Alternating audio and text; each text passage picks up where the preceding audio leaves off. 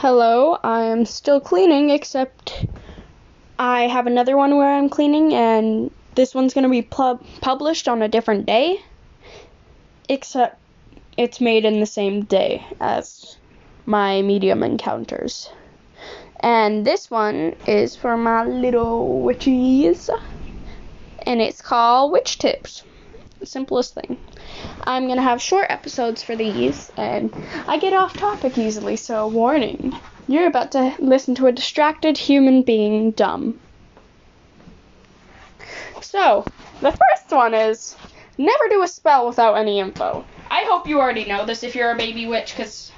Oh, yeah, I forgot to mention, I'm a Wiccan. I've been learning for a year now. Yes, a year. Year and a half or so now. I may be young, but I still can understand one concept of something.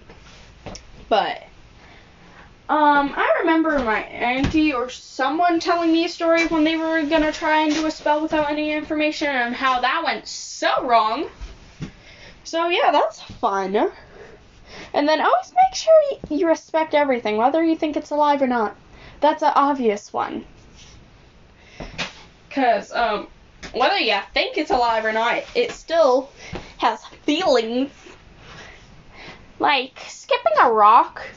I wouldn't call that being rude, ju- but just make sure you're not like. I don't know how to put it. Just like don't be like my brother who always says strike me down Zeus.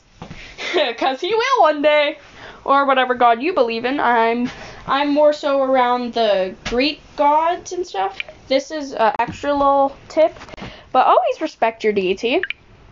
That's just simple. My deities are Gaia and I believe Poseidon. But like, if you don't respect them, you're in trouble. Careful who you mess with, girl or guy. Okay, make sure whenever you're doing a spell, because if it hurt none, do what thou will. Make sure if you're doing a spell that's not meant for any negative energy, that your energy is positive. If you're in a bad mood and trying to do a spell, that's gonna mess the whole thing up and cause some issues for you. That's all I'm saying, because you can figure out the rest yourself if you don't listen to me. Like, you could smudge. Um, my uncle's friend made this type of thing where it has a rose quartz in the middle and it, like, draws in negative energy and produces positive energy. Always recharge your crystals or else they ain't gonna actually have any help with your magic. They're great. Like, they're great. Like, use some in rainwater depending on the type of crystal, because if you break a crystal because it can't be in rainwater, which you should do your research about, not my fault if it's a crystal or mineral. Um, put it in the sun, put it in the moon. I prefer using a full moon because that finds it easier for me. And, okay, so only some people have told me this. Um, don't, I've heard some things of this. Don't do spells on a new moon. I don't really think that it's true. It's only for certain people that they don't cho- that they choose to do not do it. But yeah, different things can help you. Different moons can help you with different things. Like I ain't got nothing for examples right now. I'm dumb. I'm forgetful. I remember a lot of things, but with the moons, I can't think of them off the top of my head. Anyways, another tip is you aren't choosing your familiar if you find it, you find it and you're gonna suck it up.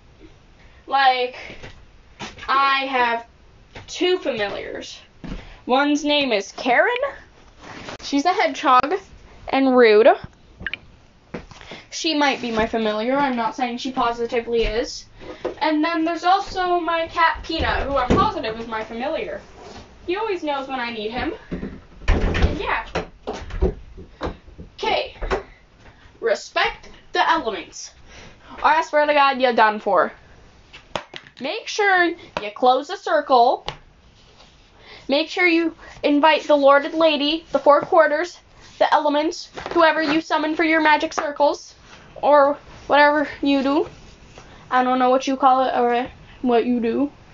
But always invite them to the outside to watch. Careful inviting them in. Oh, and make sure you always say your farewells. My auntie forgot to say farewell to water, and now she floods things. Her house is flooded quite a few times. Anyways, yeah, you got what you need to know. Ciao.